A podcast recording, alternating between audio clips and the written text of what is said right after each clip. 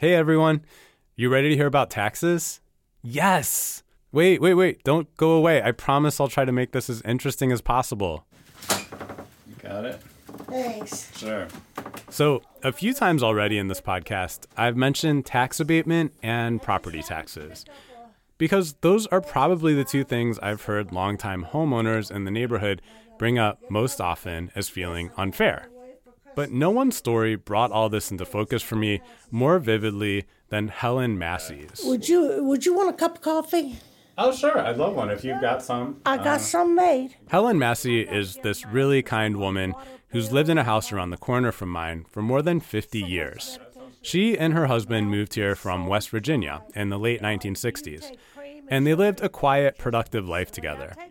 They raised three boys, and both worked for the General Electric plant in East Cleveland, a place famous, if you're from around here, for its annual holiday light display. He had 35 years and I had 30 years. Helen and her husband bought their house for about $16,000. If you happen to have an incredibly sharp memory, you may recall former councilman Matt Zone saying that that amount, $16,000, was the average sales price for a house in the neighborhood all the way up until he took office in 2002. But now, things are a little different. My grandson got on um, the computer, I think, a 474 or something like that. Yeah. A lot of money they paid for that house. Yeah.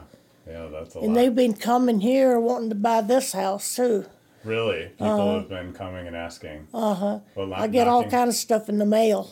Mm-hmm. How do you feel about that? I want to be just like my husband. I want to live here till I die.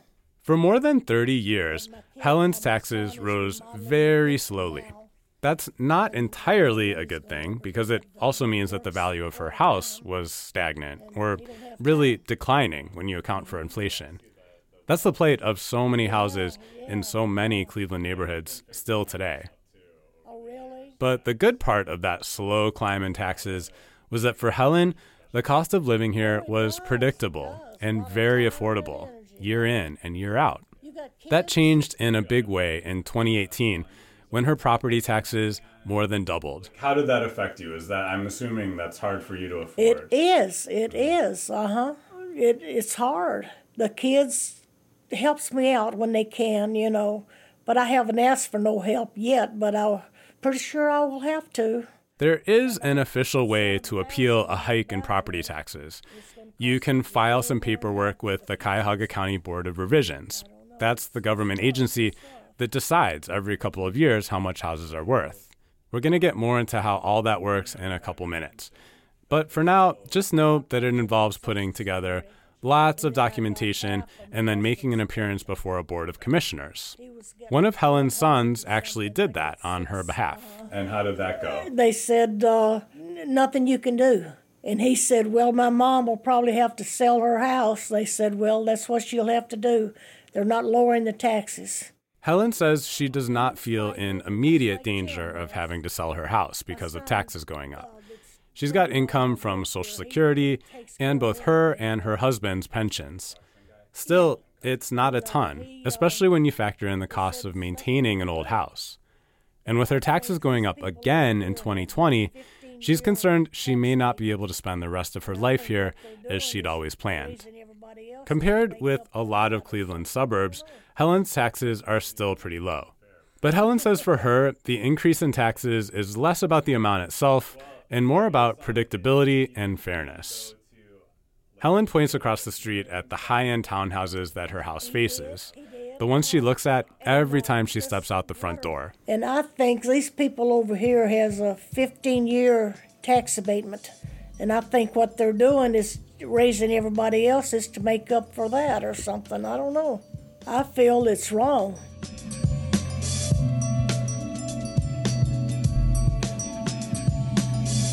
Helen is talking about a program we've mentioned a few times before on this podcast the City of Cleveland's Tax Abatement Program.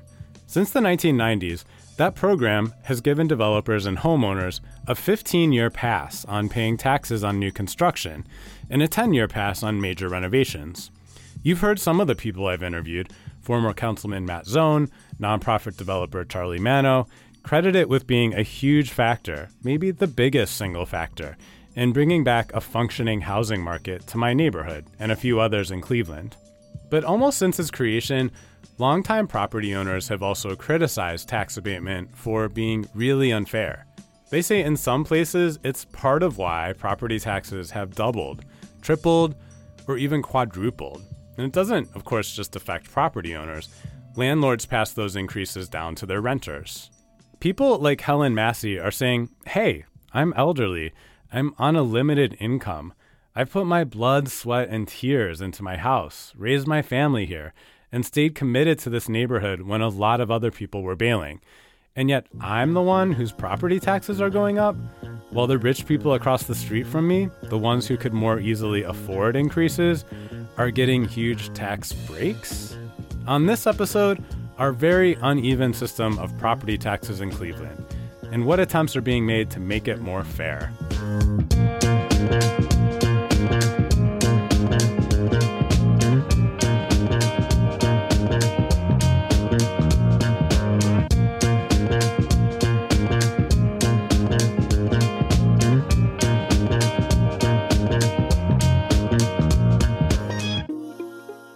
Have you ever really thought about how the government decides how much your house or apartment building is worth?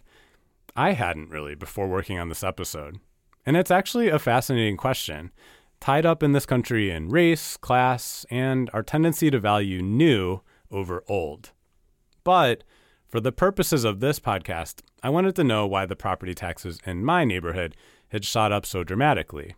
Like, what were the nuts and bolts behind deciding houses in the neighborhood were now worth multiples more than what they had been a few years ago? My name is Ron O'Leary, and I'm the administrator with the Cuyahoga County Board of Revision. Ron O'Leary is a career public servant. He worked for the City of Cleveland's housing department for years, then was elected judge of the Cleveland Housing Court in 2017 before being defeated in his reelection bid in 2019. That's when he got his current job heading the county's Board of Revision, where Helen Massey's son went to complain about her taxes going up. I wanted to ask Ron about how the county decides how much people's houses are worth in the first place. He explained that the county determines property values on a six year cycle. In year one of the cycle, they do have appraisers physically go out to every property in the county and, and do an exterior look. So when county does an appraiser appraisal, it is not the same thing that a private appraiser would do. It really is an exterior look at the property. They um, will typically give it a rating, A, B, C. I don't know if they do D. I believe they do F. Um, but you know, you'll kind of look and you'll see the property condition, you know, on on the tax bill. That's what it comes from. Yeah. Did you know your house gets a grade? At least if you live in Cuyahoga County. My own gets a C which my overachiever side does not like at all. That speaks to the idea of old versus new that I mentioned before. Because even though my house has a lot of new stuff on the outside, like new siding, new windows, it's still 100 years old. And that shows in things like the foundation, the fact that it's just a little bit crooked. The houses that get A's in my neighborhood and across the county, they tend to be brand new. Then, in year four of that six year cycle, the appraisal department is not sending people out in year four, but what they do is they look at you know what properties have been selling for in a neighborhood and, and make an adjustment based on that. It's called a statistical update. So that's how the process works in a nutshell. And when you look at the property taxes in my neighborhood, they really started to soar in that year that Helen Massey talked about, 2018. Ron O'Leary didn't have any specific explanation about why that year in particular was the one when my neighborhood arrived in the eyes of the appraisers.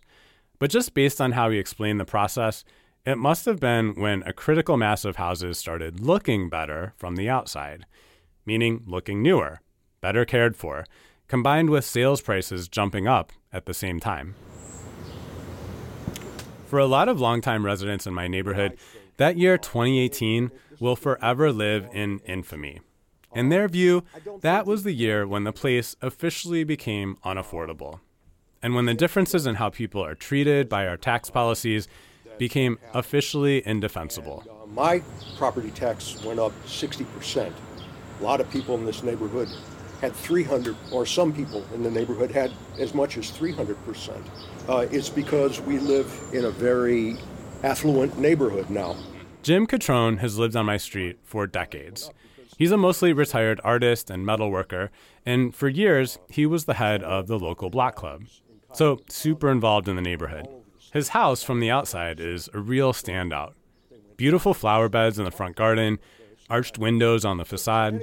But Jim tells me during an interview one day on my front porch, the inside of his house is a different story. This place needs a lot of work, he says.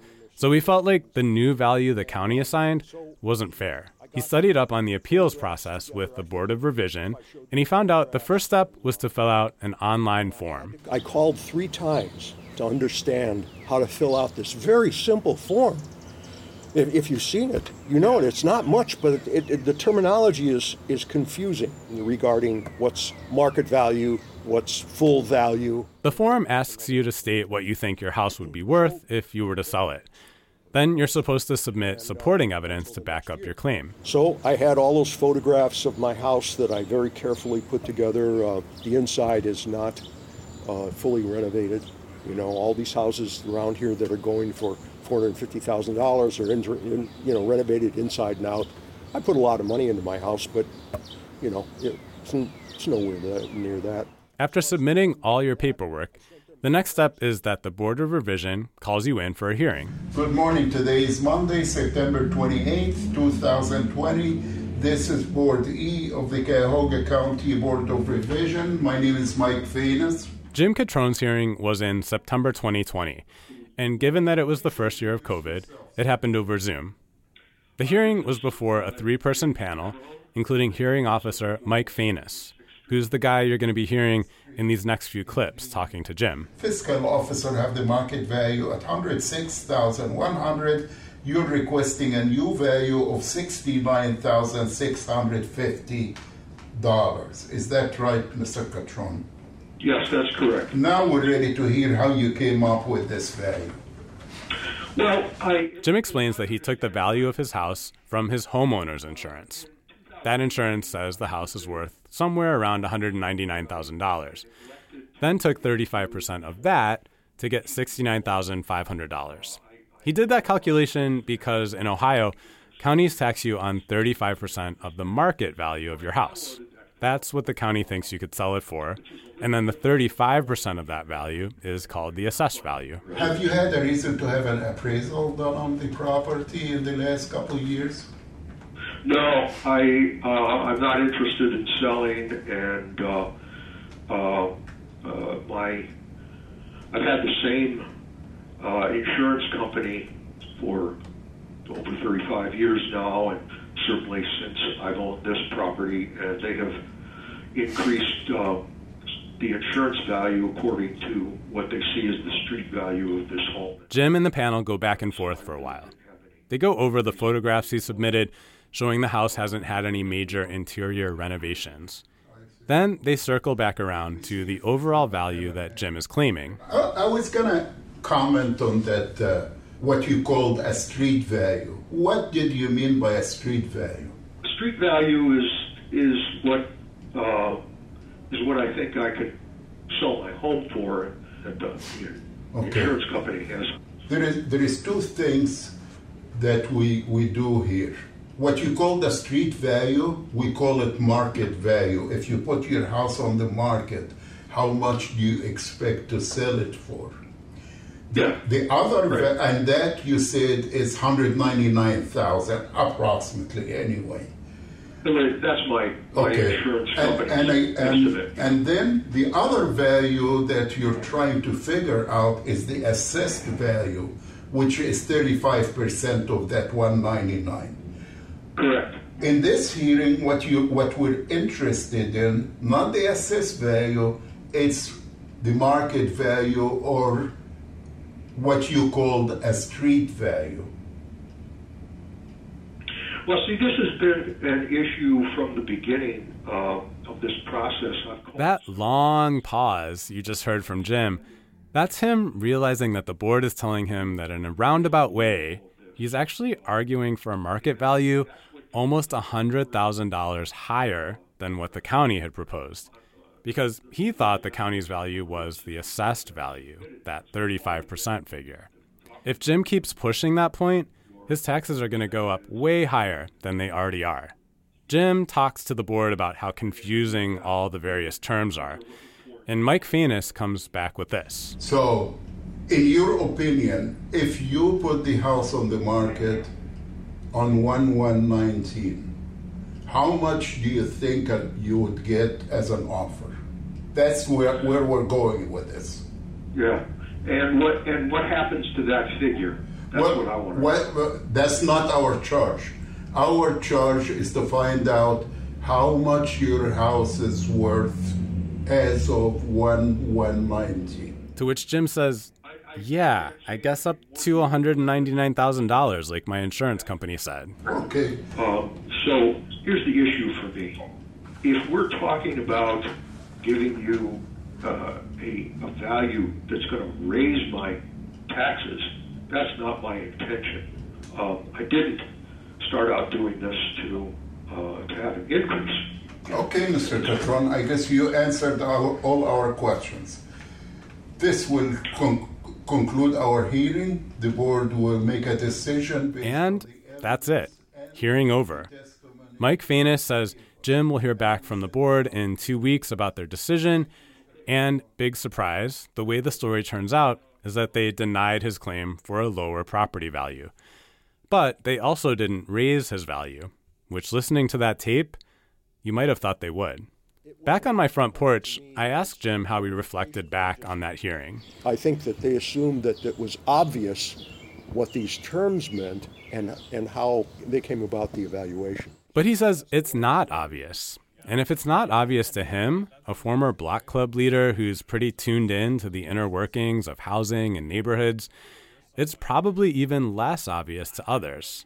He says he's kind of let the whole thing go now, wiser from his experience, and also with the perspective that he's not doing so bad, especially compared to some of our neighbors, who've seen a lot bigger tax increases and possibly fewer resources to cover them. I'm not wealthy, but I don't I'm not afraid of losing my house. I can go and buy food that I want. I lease a car. You know what I mean? I think the real issue about these evaluations is property tax abatements. There it is again. That idea that property tax increases are bad enough, but maybe they could be tolerable if it weren't for the fact that the wealthiest and newest neighbors have super low taxes that are frozen for 10 or 15 years.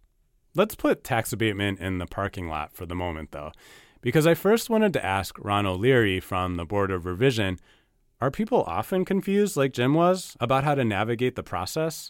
And he said, pretty much yes. And our, our staff does try to help people as much as possible, but we have to draw the line that we can't give legal advice. So we, we can tell you how to submit something. You know, we can tell you what deadlines are. We can tell you procedurally what's going to happen, but we can't advise you on how to present your case. In 2018, the last full update year, and the year that lives in infamy in many of my neighbors' minds, about 14,000 complaints were filed across Cuyahoga County. I asked Ron how many of those were successful, and he said the Board of Revision's computer software does not track that, but they're hoping to upgrade it in the future. So, roughly speaking, would you say more complaints are successful or unsuccessful? I, I don't know.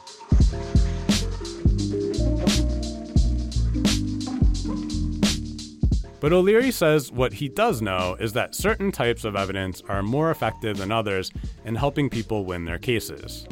A private, full appraisal is one. Another is that you actually bought your house recently for a lot less than the county says it's worth. One thing that doesn't usually work appeals to the hearing officer's sympathy. Appeals that amount to, hey, I've lived here a long time. This is my home.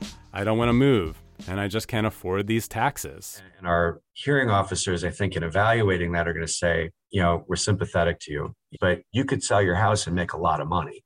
And what we have to determine is what the property value is, not whether you are employed, underemployed, unemployed, you know, whether you can afford to, to pay your taxes or your grocery bill or your utilities. Do you think, Ron, that property taxes going up I mean, how commonly is that a factor in someone needing to move, because they can't afford their neighborhood anymore? I think that there's a lot of that. Professionally, you know, like I said, you know, I, am sympathetic to it, and I think everybody at the Board of Revision is, and, and probably everybody at the appraisal department is as well. But we have to follow what the legal standard is. But I think that this is something that probably has to be dealt with at the state level.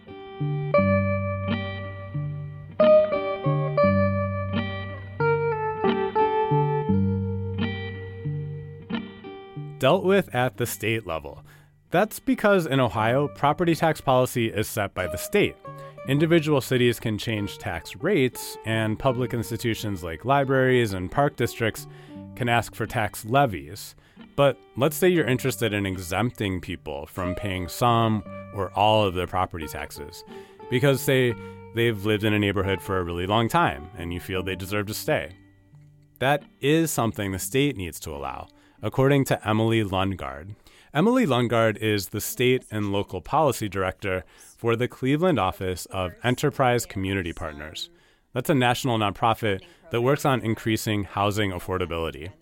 And she is the real version of that rhetorical person I just sketched out a second ago. Someone who's trying to change state policy to help people who are seeing big property tax increases. Think homeowners that bought homes maybe 20, 30 years ago when these neighborhoods really needed a lot of investment and care. And now they're seeing the world around them grow at such a rapid pace. It's now impacting their ability to continue to stay. What she's working on with another local nonprofit called Cleveland Neighborhood Progress and other partners across the state. Can we develop a relief program or set of relief programs that broadens property tax relief for all of these homeowners, particularly the long term, low income homeowners that are starting to feel that pressure in their community. We actually do already have one property tax break in Ohio for longtime homeowners. It's called the homestead exemption, but it's limited to a few specific groups people who are either 65 and over or disabled or both, and with an adjusted gross income under $35,000 a year. It also only applies to the first $25,000 of a house's market value, or $50,000 if you happen to be a veteran. The policy that Emily and her partners are working on would expand that exemption to all longtime property owners, even if they're not yet 65, and raise the income ceiling, though not erase it. The new policy would also allow counties to raise taxes more slowly in hot neighborhoods like mine.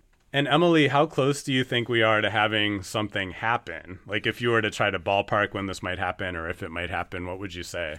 Hard to say, but I will say this. One of the most exciting moments for policymaking in the state of Ohio is our biennial budget process.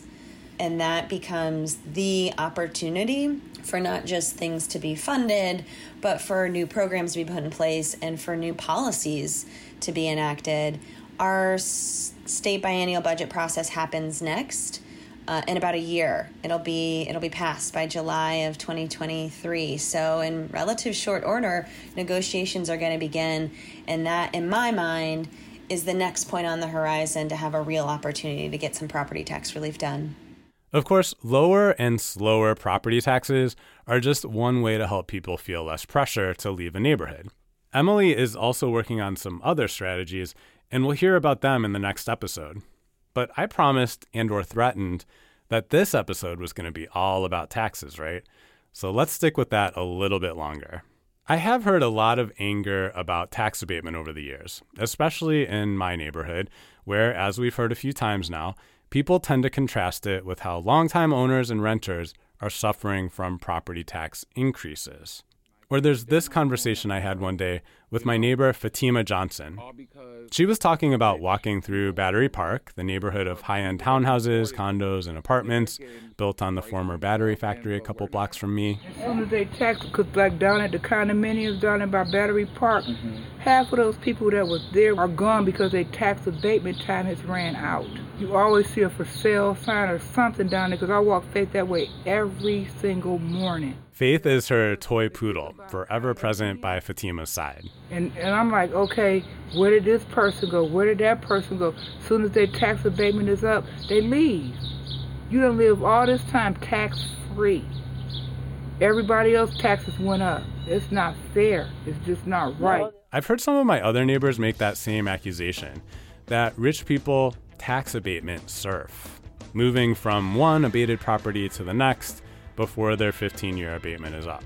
You also know, if you've been listening to this podcast, that the city's tax abatement policy was just modified for certain neighborhoods, including mine. Polensek, yes. Santana, Slife, Spencer, Starr, uh, 14 yeas, no nays. Thank you so much. Uh, ordinance number 482. That's council unanimously passing the revisions in May 2022.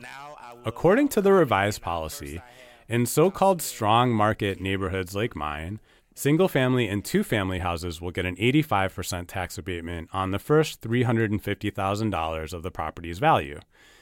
As for developers of multifamily buildings, in my neighborhood, they'll also be able to claim an abatement on 85%, but this time of the project's total value. But there's a condition with that for developers. They have to sign a community benefits agreement where they agree to set aside a quarter of the total units they're building to be affordable for houses making $56,000 a year. That's the median household income in Northeast Ohio. Because of an overly generous policy that went on at least five years longer than it should have, we have an oversaturation of rental units at the high end of the market, meaning that in Ward 15, we are not building the equitable community to which we aspire and which Clevelanders need. That's Jenny Spencer, the councilperson for my neighborhood, which is part of Ward 15, speaking in support of the revisions. You may remember that a few episodes ago, she spoke to me about the need to cool off tax abatement in our neighborhood and how community benefits agreements could be attached to tax abatement to make sure we keep building affordable units alongside the market rate ones. So, two wins for her here, right? But if you're not exactly hearing a tone of celebration in her voice, here's why. I voted in favor of today's legislation because progress has been made. It is not enough. Jenny Spencer goes on to talk about caps on property taxes, like what Emily Lundgard and others are working on, and the need for other programs to create new housing for older people and lower income people. We'll talk more about some of those ideas in the next episode.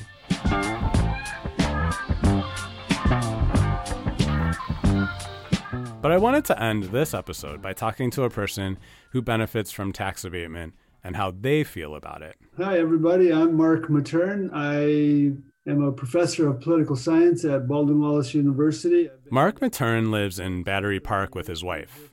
They moved in about 10 years ago after raising their son in the inner ring suburb of Lakewood, which I mentioned a few minutes ago as having really high property taxes.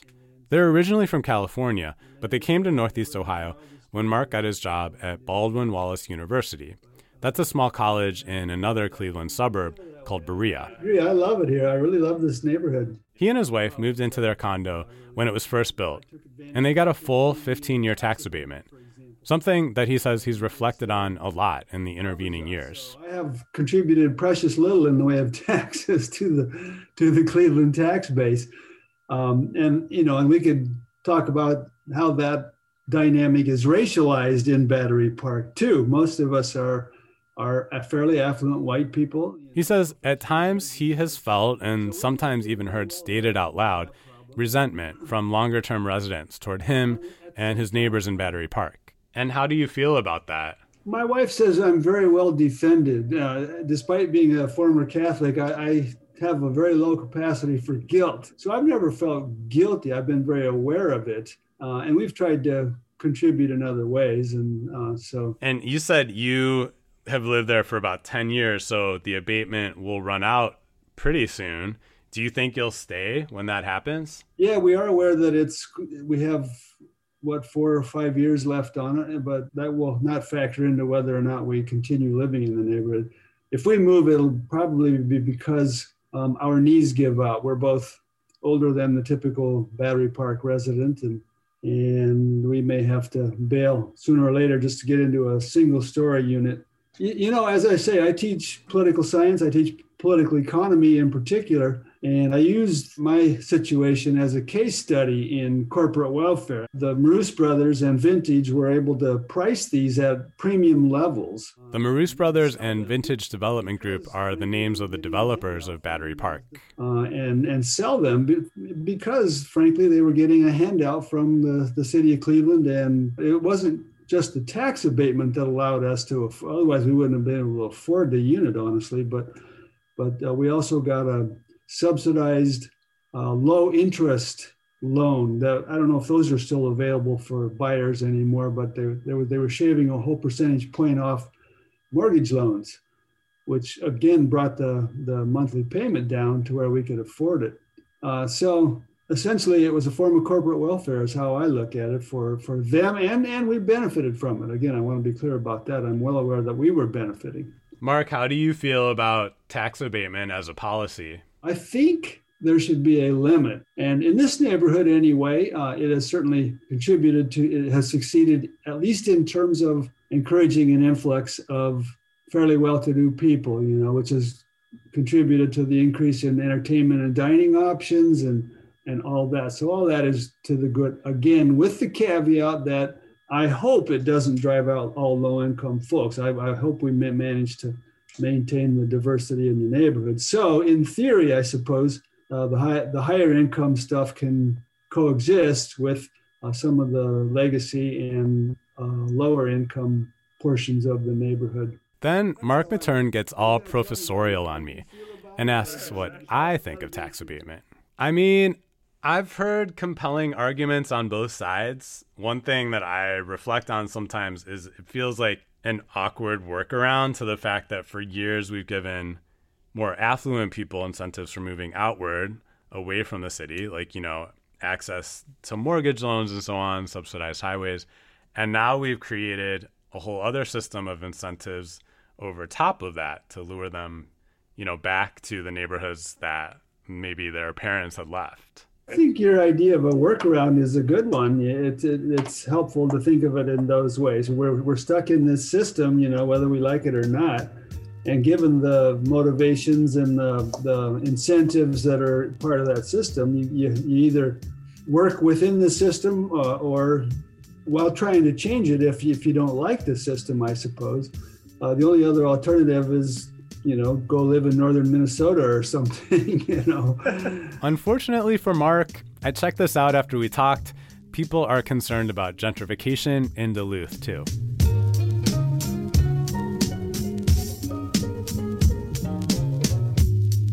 But his comment about working within the system while trying to change it, we're going to talk a lot more about that in the next and final episode.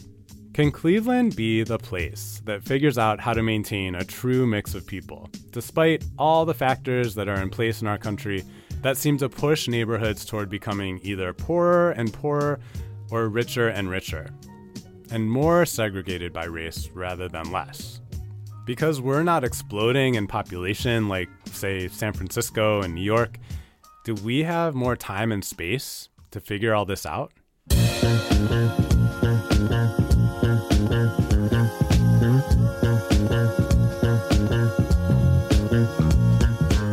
Inside the Bricks My Changing Neighborhood is an IdeaStream public media podcast. It's written and reported by me, Justin Glanville, and edited by Mike McIntyre, IdeaStream's executive editor. Sound design and production are by John Nungesser. Thanks also to producer Drew Maziasz. Our director of strategic content initiatives is Natalie Pillsbury. Mark Rosenberger is our chief of content. Our music is by local musician Aaron Snorton, with additional music from Ketsa and Ben van Wildenhuis from the Free Music Archive. Visit us online at ideastream.org slash inside the bricks. There's a lot of ways to connect on the site, like you can sign up for a newsletter with extra stories and thoughts that didn't make the podcast. Or you can take our audience survey to tell us what you think and let us know about things we're missing or that you want to talk about. Until next time.